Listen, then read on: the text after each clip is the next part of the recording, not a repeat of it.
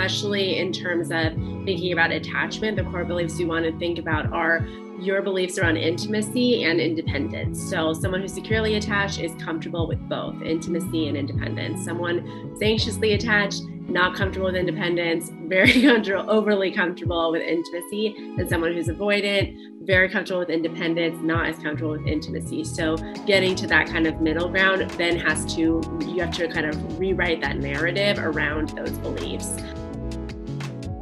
Hi, friends, it's Brittney Moses, and you're listening to the Faith and Mental Wellness Podcast, the podcast at the intersection of faith, culture, and mental health, where we get to dive into expert insights and the realities of those with lived experience to help us live more insightful, connected, and wholehearted lives.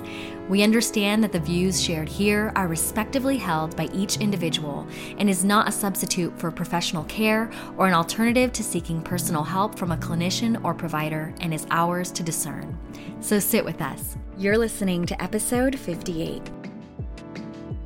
This podcast episode is brought to you by UHSM HealthShare, a unique healthcare membership on a mission to create holistic wellness for the mind, body, and spirit. I'm honored to partner with UHSM and its community of faithful members. Together, we plan to create more awareness and programs around mental health and the role it plays in our overall balanced health. If you or someone you know is frustrated with their current healthcare, I encourage you to inquire about membership options at www uhsm.com. Hey, you, welcome back to another episode of the Faith and Mental Wellness Podcast. So glad you decided to spend your time here with us today. Now, today we're shifting the conversation to relationships one of my favorite topics because let's be honest, relational health is a large proponent of our overall well being and is certainly rooted in our mental well being. And today we're specifically talking about attachment styles. Maybe you've heard of them. Uh, attachment theory is based around the patterns of how secure we tend to feel in our relationships, you know, how we tend to orient ourselves toward others in our relationships. And it's believed that these traits are developed based on the type of care we received or didn't receive from our earliest caregivers, typically our parents, during childhood, which is a sensitive period. You know, how much of a secure base we had to launch from in approaching the world and our relationships going forward. So, there are four main observed attachment styles, and those are the secure attachment, anxious attachment, avoidant dismissive attachment, and fearful avoidant. And we're breaking down each of these. We're talking about how these attachment styles might affect our relationships and how we show up in life. And we're even diving a bit into online dating. But consider reflecting on which of these attachment styles you feel you tend to lean toward. There are all kinds of attachment style tests and assessments online if you're curious, and we left one of many at the link in the show notes so you can check that out. And to join us to expound on today's topic is our guest and someone I consider a friend, and that's Dr. Christie Kederian. Dr. Christie Kederian is a nationally renowned psychologist and licensed marriage and family therapist, specializing in the psychology of relationships. With an extensive career as a professional matchmaker and relationship expert for, get this, eHarmony and Match.com, she has helped hundreds of people find love and improve their relationships, and is a triple Trojan receiving her bachelor's, master's, and doctoral degree at the University of Southern California, USC, in psychology and marriage and family therapy. She's also a radio host of the Lyrical Therapy Hour at KXSC and has been a featured expert in the Wall Street Journal, Los Angeles Times, Cosmopolitan, NBC News, and many more. Guys, this was such a fun and insightful conversation that I think you'll enjoy. So, without further ado, let's dive in.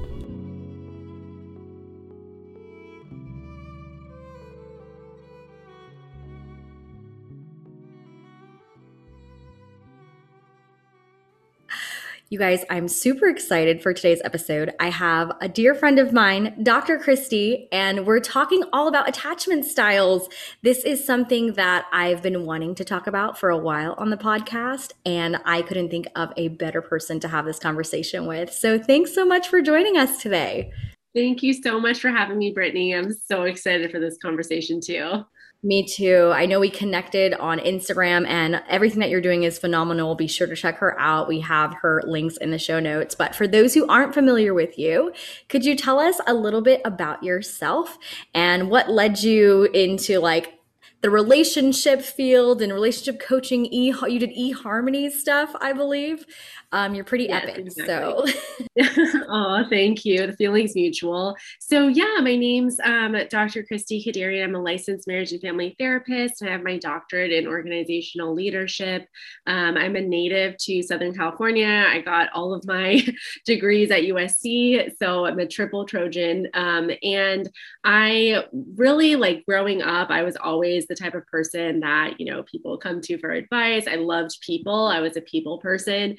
And um, being from my cultural background, I'm an Armenian family was always so important. And I see that thread in my life about how my family system really influenced who I became and who I am as a person. So that um, really fascinated me. I took a course on marriage and family therapy in my undergrad and started doing research at the Family Studies Project at USC around specifically pursuer distancer patterns in relationships and how that affects um, that closeness and what we're going to talk about today, which is attachment. And then through that, I just fell in love and was fascinated with dating and relationships, both in, you know, having, um, experiences myself and kind of being my own little guinea pig on a lot of this research that I was learning.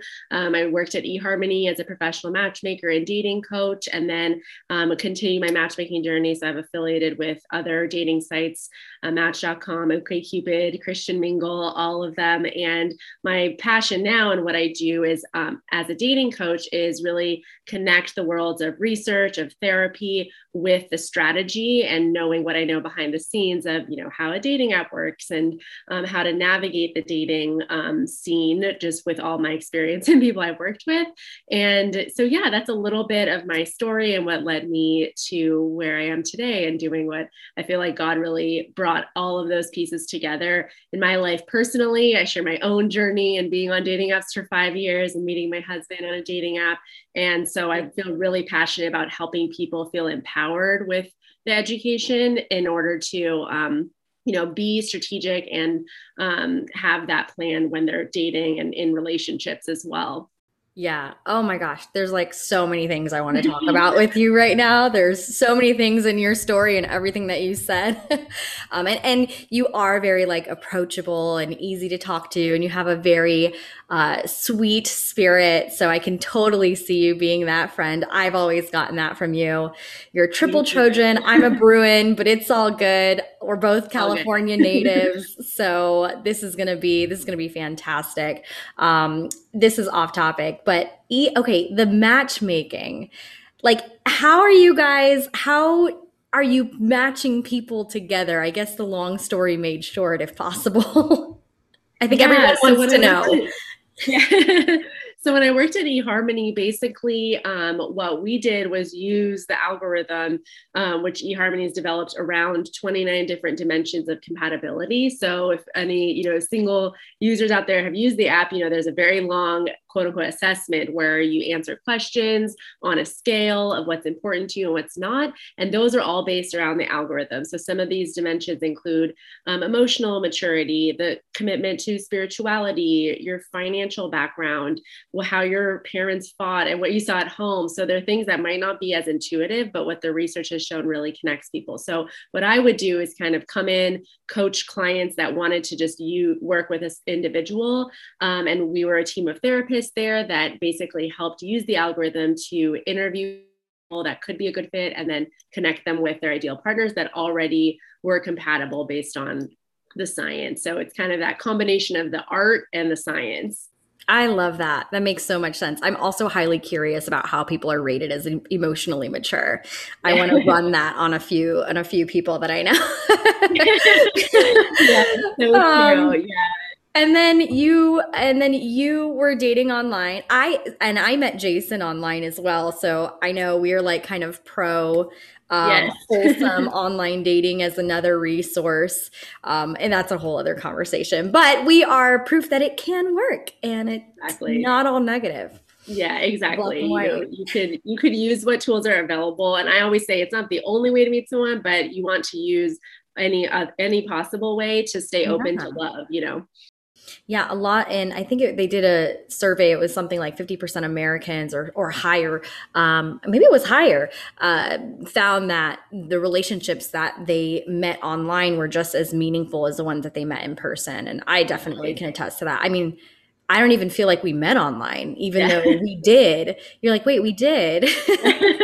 it's so true. Yeah. And there's a lot of ways that we can see what's important to us, and values can really drive um, dating mm-hmm. online versus if you met someone just out in out in the wild, quote unquote, like I like to say, um, you yeah. don't know a lot of things that are important to you, and you rely only on chemistry, which we know from research is really important to yeah. compatibility, but it's not all. You need the chemistry, but that's not all you need, you know. So, right. We need to have yes. a whole other conversation on dating. So we're going to save that. But I had to ask the questions that I know the people are wondering. So Today, we're talking about attachment styles. And this is something that's always been really interesting to me. Um, but for those who aren't familiar with the term attachment styles or have kind of heard of it, but don't really fully know what it is, could you explain to us a little bit about attachment styles and what they sure. are? Sure so, basically, the short, long story short of it is that um, a researcher named Mary Ainsworth um, did this study around um, kids, toddlers, two year olds, around um, their connection and attachment, quote unquote, to their caregiver or their parent. So the theory is that um, what's really important in their emotional development is how they connect with their caregiver, how they, quote unquote, um, how she put it, feel um, that their parent is a secure base, a place that they can go and play, but that they can turn back and say, oh, mom is still there. And how specifically that study, you could probably YouTube it and see, um, you know, kind of how it's been played out. But specifically in that study, it looked at how if a, a, caregiver left, what the emotional regulation of a child was. Um, you know, do they freak out until the parent came back? Did they say, oh, okay, my parent, you know, will come back and I'm okay? Did they completely avoid the parent and kind of get stonewall and get upset at the parent? So basically, the, the, this study was replicated again um, by Bowlby, just like a few researchers, and then um, a few people basically took that research and said, this, you know, childhood attachment is also relevant for adults. And so they saw that the type of attachment you developed as a child could um, continue on into your adult relationships. So not just for a caregiver, but also, you know, in your romantic relationships and relationships with those, you know, core people. So um, basically, there's four types of attachment that were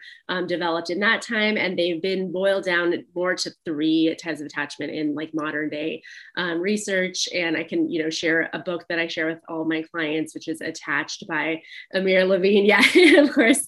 Um, like if you're if you're listening listening, I have it right yes. here next to me. exactly. Yeah. And so um, basically, what we found is that there's these three types of attachment in adulthood that um, you could veer a little bit more towards. And what I would like to say, and we'll talk a little bit more about this, is it, it's not a um, it's not a hard and fast thing. It's not unchangeable. You can work through types of attachment. And I really believe that we heal in the context of relationships. So if you mm-hmm. become more securely attached, your partner that might be a different type of attachment might also be more secure. So the three main types now in adulthood are secure attachment, anxious attachment, and avoidant. And so, um, you know, there's different um, types of things that you'll see present in those relationships with the different attachment types. That's kind of a brief summary, as brief as I can get it. Today's episode is sponsored by BetterHelp. Hey guys, we're gonna get right back to the conversation because trust me, I know you'll want to hear the whole thing. But I quickly wanted to share with you this exciting new partnership I have with BetterHelp. That's B E T T E R H E L P. One of the questions I get asked a lot are how you can go about starting therapy. A number of you are located around the country and even around the world. And as helpful as I often like to be, sometimes I find myself limited in being able to provide the one on one resources that you need. Well, I'm happy to say that one option I can share with you today is BetterHelp's online therapy and counseling services with licensed mental health professionals.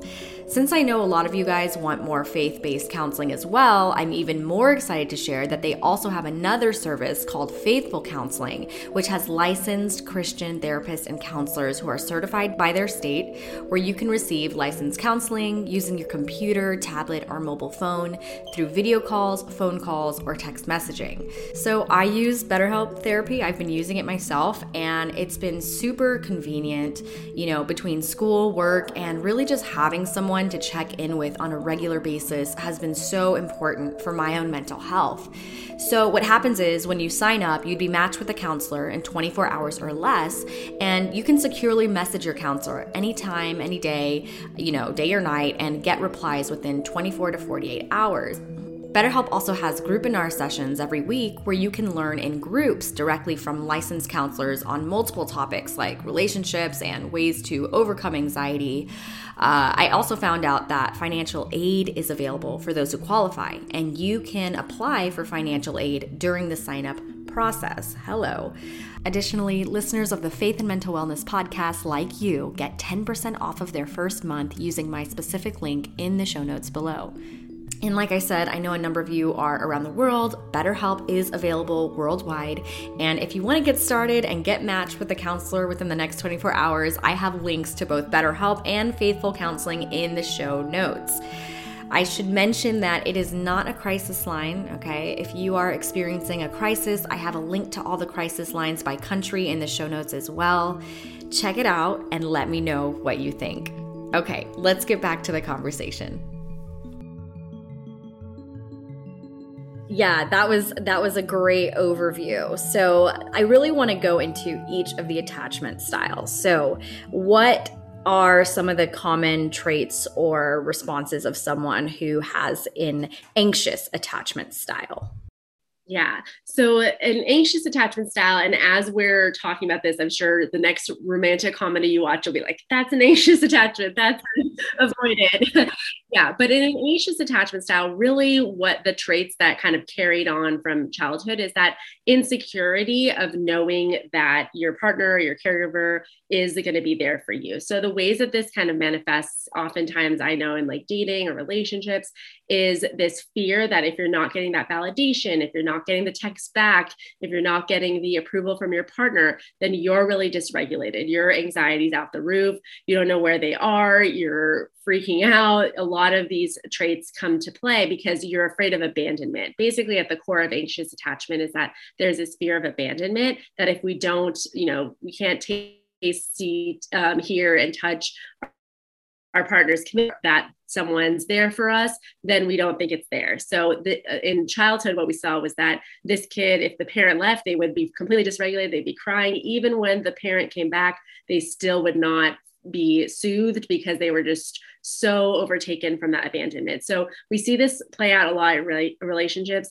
Stereotypically, although I don't play into these stereotypes, often a woman can be a little bit more atta- uh, anxiously attached yeah. um, than males. I think there's a lot of societal norms that have played into that. But um, so those are some things you might think. If you feel that anxiety when you're not sure how your partner feels about you, if they're mad at you, um, if they're interested, if you're dating, these are some signs of that. And that feeling that, oh no, if I if I'm going to be abandoned or you know what have you then i'm going to be really dysregulated and not able to soothe myself and work through that yeah, I think it's really great that you pointed out that even the severity of that because it's like I think we all get a little like, okay, they haven't texted back, what's going on? Like we do get a little bit of that, right? But I think eh, for the most part you can kind of self-soothe that or move on to something else, but with the anxious attachment style, it's just kind of overtaking you. It is completely dysregulating you. There is an extreme fear of that abandonment or maybe assuming the worst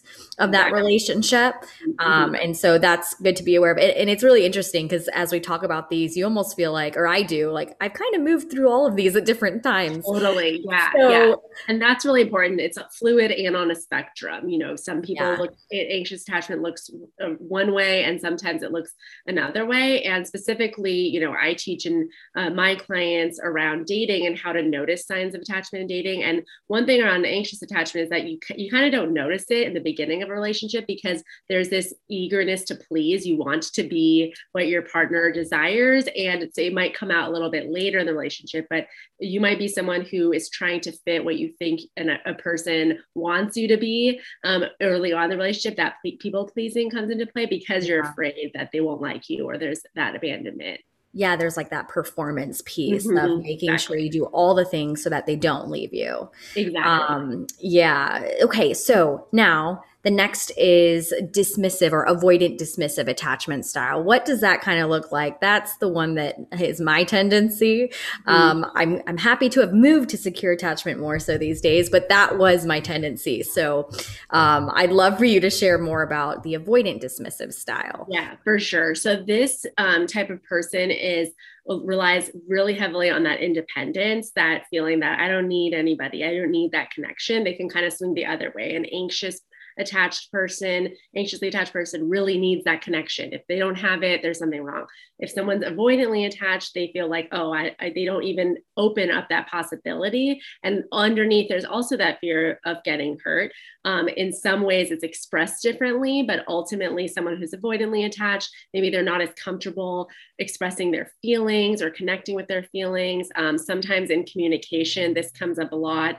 Um, you know, in dating, that you know, there's someone who might might ghost or they might not really be able to express why a relationship ended or be in touch with that. Um, and so there tend to be some of that feeling like okay we can't really talk about it. Um, i need to just kind of separate and self-soothe if i'm in an argument with my uh, partner. And then um, this also plays into what we know around like couples work and some of the research that I did is that this can be someone who is the dismissive person. Um, there's like the distancer, there's that dynamic that one person pursues, tries to get the attention. Are you there for me? Are you there for me? Like uh, Dr. Sue Johnson talks about in her work. Um, and then the avoidant person, just distance. So they kind of run away with the conflict.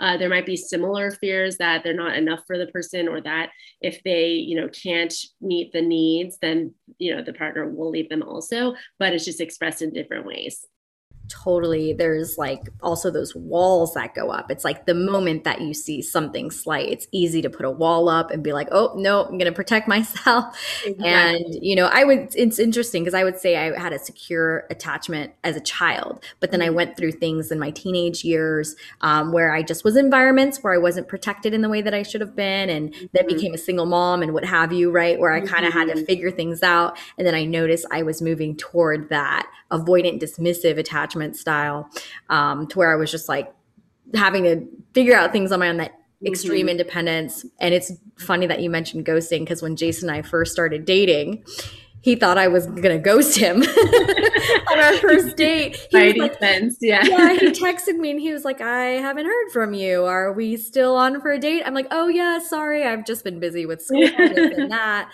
But um, you know, and for those in, you know, for as far as a faith-based side, avoidant dismissive i've learned can look like well i'm just gonna you know uh, be single and be with jesus you know and it's like it sounds spiritual but really yes. you're being avoidant dismissive you know yeah. out of the fear yeah. So totally, yeah. And something I bring I bring up to single people all the time is that there's this typically um, manifests itself in with an avoidant person. Everything is a red flag. So anything right. that, like you said, that one thing that you hear, it's a red flag. I'm out.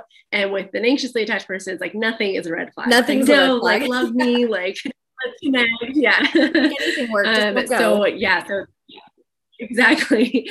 So yeah and that's it. i love what you um that moment of self-reflection and that seeing how things have evolved um, as well. That's really important to keep keep an eye on. And i see a lot of you know people hurt in dating and past relationships that end up getting becoming avoidant yeah. because they've been hurt so much or disappointed so much or you know and um, i love that faith-based perspective too because i think that many times this attachment shows up in our relationship with god as well. And that when we've been really hurt or we feel like god's let us down or whatever there tends to be some, a similar avoidance or feeling like okay i can't really connect or share how i'm feeling. Um, and so we can see these patterns play out in different ways I'm like, that needs to be the next book, Attachment Styles with God. Yeah. That's a good one. Yes, it's so true. Like how that even plays out in our relationship with God and our faith. Are we avoidant, dismissive with Him? Are we anxious? Are we all mm-hmm. of that? Mm-hmm. interesting. So, uh, that one. yeah, that one's for you. I'll let you take that one. And just put me in the mentions. No. Um, so, okay. So now we have we are moving toward the secure attachment style, which is, you know, again, like you said, it's fluid depending on the context and the situation. I've kind of moved through all these throughout my life and I'm finding myself at a more secure place, but there are a lot of reasons for that. There's a lot of healing involved. And I think, and obviously my relationship with Jason now, like you said, has helped a lot. Being mm-hmm. with a secure person, that helps. and I'm sure yeah, we could talk sure. more about that too. Yeah. Um, so secure attachment.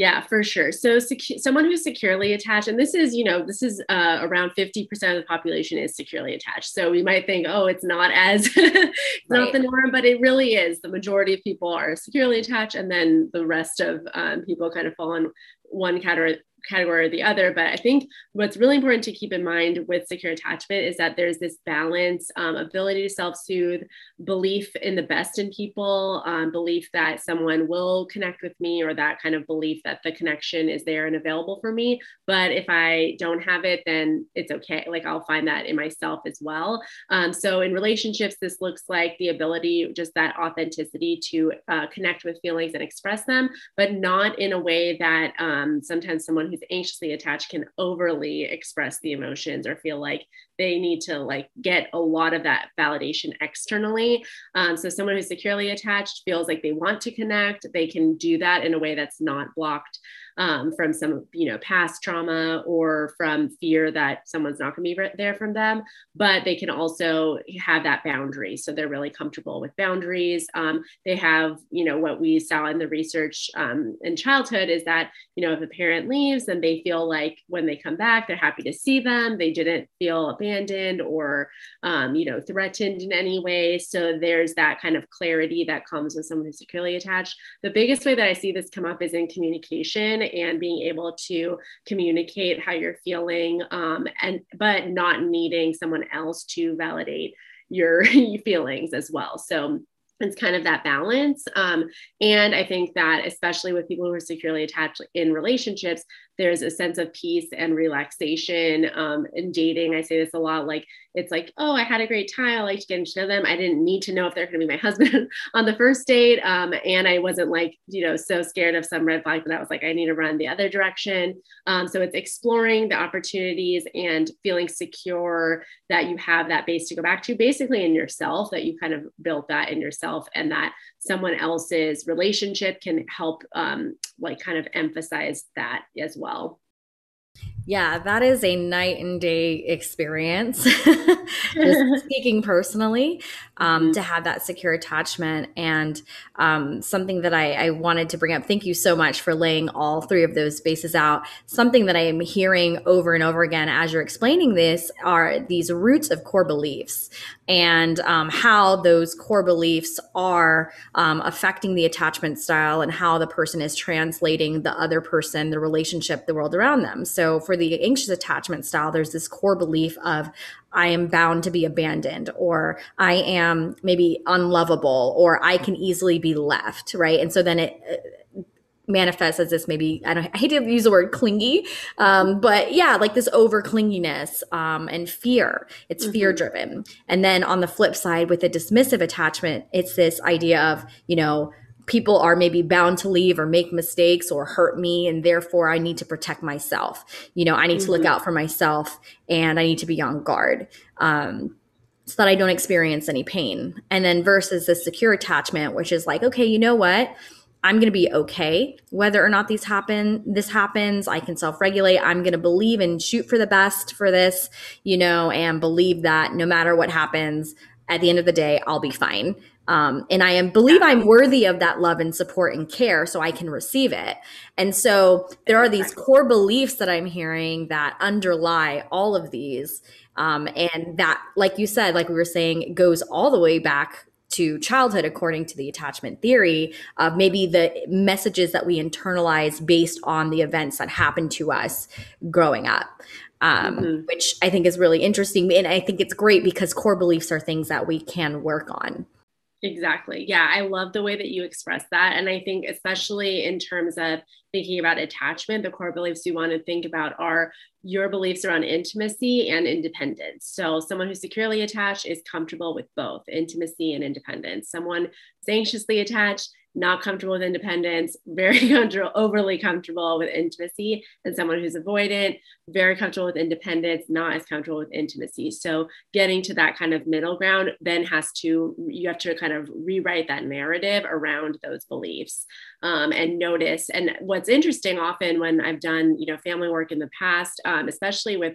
certain, um, you know family types there's not necessarily that you had you know a very traumatic childhood or anything right. like that oftentimes people are anxiously attached when they had parents that loved them too much or that the kind of like overly helicopter parents exactly the helicopter yeah. parent um, and then with avoidant you know some parents were very successful very connected but it was just the way that that you know um, person evolved into what how they experienced those things in the world so i think that's important really to release some of that shame or blaming or like oh this right. is why i why i ended up this way right. um, and more just lean into okay there's no like wrong or right. It's just learning how i can balance those beliefs and come to a place that's more that's healthier for me yeah, it's knowing these attachment styles, I think, is really helpful with the self awareness to go, okay, this is my tendency. Now, knowing this is my tendency, where is the fear coming from? And what are healthier ways I can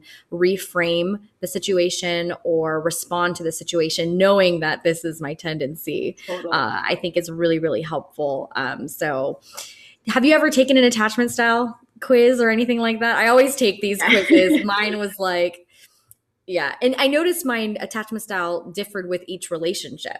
Mm, yeah. Something uh-huh. else I want to talk about in a second. But did you totally. have you taken one? Yeah, yeah.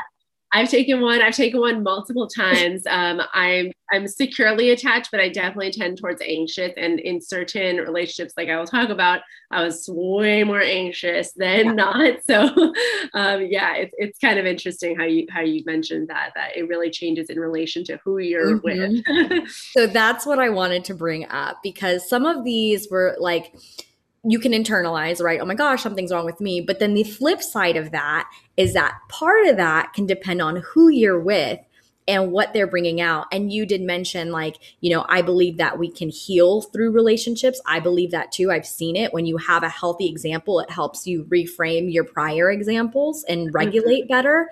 Um, but on the flip side, it can also disrupt you um, if it's a not a healthy one and a toxic one. So I guess bringing awareness to the fact that some of these are not just something intrinsic, but something that someone else is bringing out. And uh, like if they're not communicating, or are they if they are doing things that are sketchy and you know, or whatever it is that's bringing out those styles or bringing that out even more, is also something comprehensive to be looking at. Totally. Yeah. I think that that's so important. And um, something that I always tell people at the beginning um, stages of dating is that it's really important to look at someone's communication style as an indicator of what their tendency around attachment can be and if that's a match for you. Like I said, there's no you know wrong or right. Obviously we have ideals around being securely attached but there's no judgment. It's more about like what's a fit for you. So um, something that i often say and i teach in my dating blueprint is that if you're anxious any match can be good basically besides the anxious avoidant match like if you're both secure great if they're secure anxious great secure avoidant great there's all room for that but if someone's very anxious and very avoidant that's those are the types of relationships we see that like really don't disaster yeah sounds so, like a disaster. Exactly. And then unfortunately, subconsciously, we're often looking to heal some of those wounds through someone who is that opposite of us. Exactly. So Um, but this is why we have the stereotype of, you know, the girl liking the bad boy and those sorts of things because they're seeking that validation. And if I can get it from someone who doesn't want to give it to me, then I can feel this way or that way when that's a really bad way of thinking. So, right. um, so we have to really keep that in mind and notice those signs early on, like the Maya Angelou quote, you know, when someone tells you who they are, believe them the first time, you know, if they're not texting you back, if they're not able to, you know, whatever, then kind of getting that hint and you know seeing um, how you can grow towards security without their approval but also you know once you can get a sense of who somebody is if that's not going to be a fit like moving forward yeah, yeah. And and on that note, I would love to talk really briefly about how people can heal through relationships. Um, because you do hear things like, you know, you have to be fully healed before you get into a relationship. And the truth is that we're always going to be working on ourselves. Mm-hmm. And I do think that you can enter certain relationships from a healthier place. I'm right. a witness of mm-hmm. that. Uh, me yeah. and Jason always joke like if you would have met me five years earlier, you'd be dating a completely different person, right? Exactly. Um, after I went through these things things and did the work and so we were able to enter more securely really? but yeah. um yeah i would love it if you could uh, share about that because the other side is that you are not needy for wanting a healthy and secure attachment and uh, wanting that love and belonging, which is a basic human need. Um, and I wanted to share about the dependency paradox. But before I do that, I would love to hear more about your thoughts on healing through relationships as we're growing through maybe these attachment style tendencies that we've had. Totally. So I would say the first step um, is in providing yourself some of that awareness, um, that self compassion. Often this, you know, can take place in, in therapy as we're on a mental health, um, you know, uh, podcast. But I think having that process where you can really release any judgment of how you've operated in relationships, how you've come to be the way that you are, is really the starting point in my book. And then from that point, I would really do things that um, you know can build some of that self esteem and some of that courage around that. And one of the ways that I always say this in um, for romantic relationships is practicing in friendships, like connecting with people that are securely attached having that practice in your close friendships of vulnerability because you can have as many friends as possible. There isn't always that fear of abandonment that comes with romantic relationships. So, practicing that with those safe people as friends can really help you um, when it comes to that romantic relationship and more of that kind of dependency. Um, and I would say, especially for people that are single or in relationships, that having those little moments of trust building, both with yourself, of like, okay, maybe you did get disappointed on a dating app um, but you were able to kind of bounce back and have a plan for the discouragement, then it really uh, communicates to your brain that you can handle when someone isn't providing you the type of connection you want. And same with relationships, having that little, you know, commenting on one little moment, one thing you noticed from your partner, one feeling that you had, and then um, receiving that rather than waiting until you know there's a huge blow up fight and you're not going to get attuned to um, can be really important. So really breaking it down and giving yourself those positive experiences so you can rewire your brain to say, you know, actually I can move through this. I can feel that um, connection and have those positive beliefs reframed around intimacy. Yeah, that is so practical. So I really, really appreciate you saying that, and also making note that um, these can show up in other relationships as well. You know, it can also show up in friendships. It can also show up with with loved ones. You know, I know, for example, with something like say BPD, borderline personality, there is an extreme of a fear of abandonment, mm-hmm. you know, and that can be with kind of anyone. And right. so, um, yeah, just taking note of how we respond to things or what core fears are driving us in all these relationships. And that being said, I wanted to share something about the dependency paradox real quick from the attached book that you mentioned, um, and the fact that healthy and secure relationships do help regulate us. And you know this idea of co-regulation that when we are in safe when we are around safe and warm people who often through communication help us feel secure um, it can help us regulate. And some studies were done that showed that literally biologically it can help us regulate. There was a study done at um, i think it was at carnegie carnegie like can't mm-hmm. spell and they found that the that our partner can help regulate our blood pressure our heart rate our breathing and the levels of our hormones and that when two people from an, uh, an intimate relationship they regulate each other's psychological and emotional well being, and their physical proximity and availability helps regulate the stress response. And there's so many studies done on this where like they give them kind of like like you know little pain shocks or something and they measure their brain activity in the in the amygdala which is the fear center of the brain and they notice that when they're holding you know their partner's hand that the amygdala is a little bit less responsive showing that that warmth and security of the partner helped regulate those fear emotions versus when they hold a stranger's hand or just like a squeeze ball. And so there are all these cool studies that have been done that do show that having a secure relationship helps us regulate and can help us heal. And also, it's a big part of helping us face outward toward the world to do what we are called to do. Um, that the more we feel supported and secure with our partners, it kind of um, helps us move outward into the world. Going back to that attachment style, like you said, with the parent, like once they know the parent's always going to be there and it's secure, they can kind of play and not worry about it too much, knowing that they're going to come back. And it's the adult version of that. Yeah, I love that you said that too. And I think that, you know, I get asked very frequently um, in couples therapy, like, what can I do? My partner's like this, you know, that sort of thing. And that study just shows that if you work on yourself and work to be securely attached, that then in turn can help your partner, you know, connect with you. So I think that that is really empowering with people that sometimes feel helpless in quote unquote changing the other person, where you can really hold that power in how you connect with other people too. Yes, that thank you for putting that together so well. Like you can when you're regulated, you can help them regulate, you co-regulate, make a practice of it, boom, you're moving yeah. towards secure attachment. that it. and you know, therapy, all the things. So Thank you so much for talking about attachment styles with us. I know everybody's going to like go look up, okay, what is my attachment style? Now, there are quizzes out there. I actually recommend checking them out because um, yeah. it's really interesting. Like you said, it's not destiny. Like just because you're showing this doesn't mean you're always going to be in that attachment style or you're always going to be that way. Um, certain circumstances and certain people can bring them out, and we can move toward a secure style. So, any last thoughts or words of encouragement for those who are listening and are wanting yeah. to move toward more secure attachment styles or are hearing this and want to work on themselves?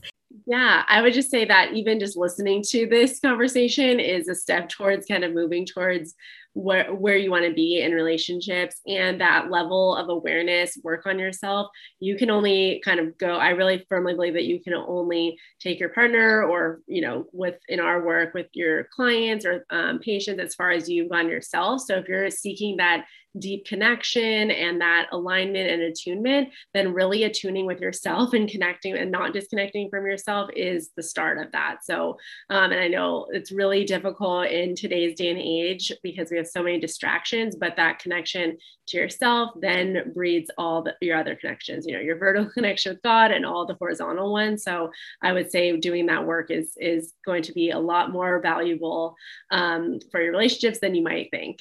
Totally. And if you're single now and you're listening to this, just know that I know when I was single, it was like, okay, the work I'm doing now is really going to benefit my future relationship. Even though I didn't know mm-hmm. whether or not I was going to be in a relationship, I was like, I just know that not only is it helping me, but it's preparing me for the type of relationship I want to be in and the type of person I want to be in that relationship, which is maybe more securely attached and all that than I was before. And so just know that working toward that um, is totally beneficial and uh, fruitful, no matter yeah. how things turn out.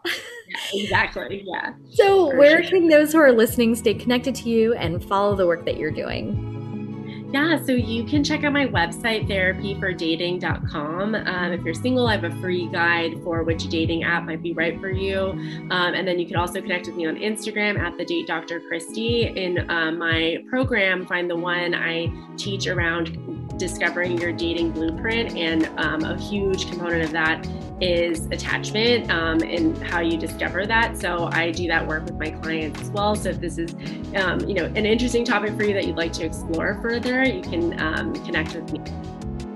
Yes, definitely check her out. She has a ton of stuff, and um, I just I love following you. I love everything that you post, and even though you talk about dating stuff, obviously all this stuff plays out whether you're married or single or in a relationship. All these core things still play a role. Um, as long as you're having relationships, interpersonal relationships, these things are happening. So, yeah. thank you totally. so much for your time, and thank you guys for tuning in. Until next time.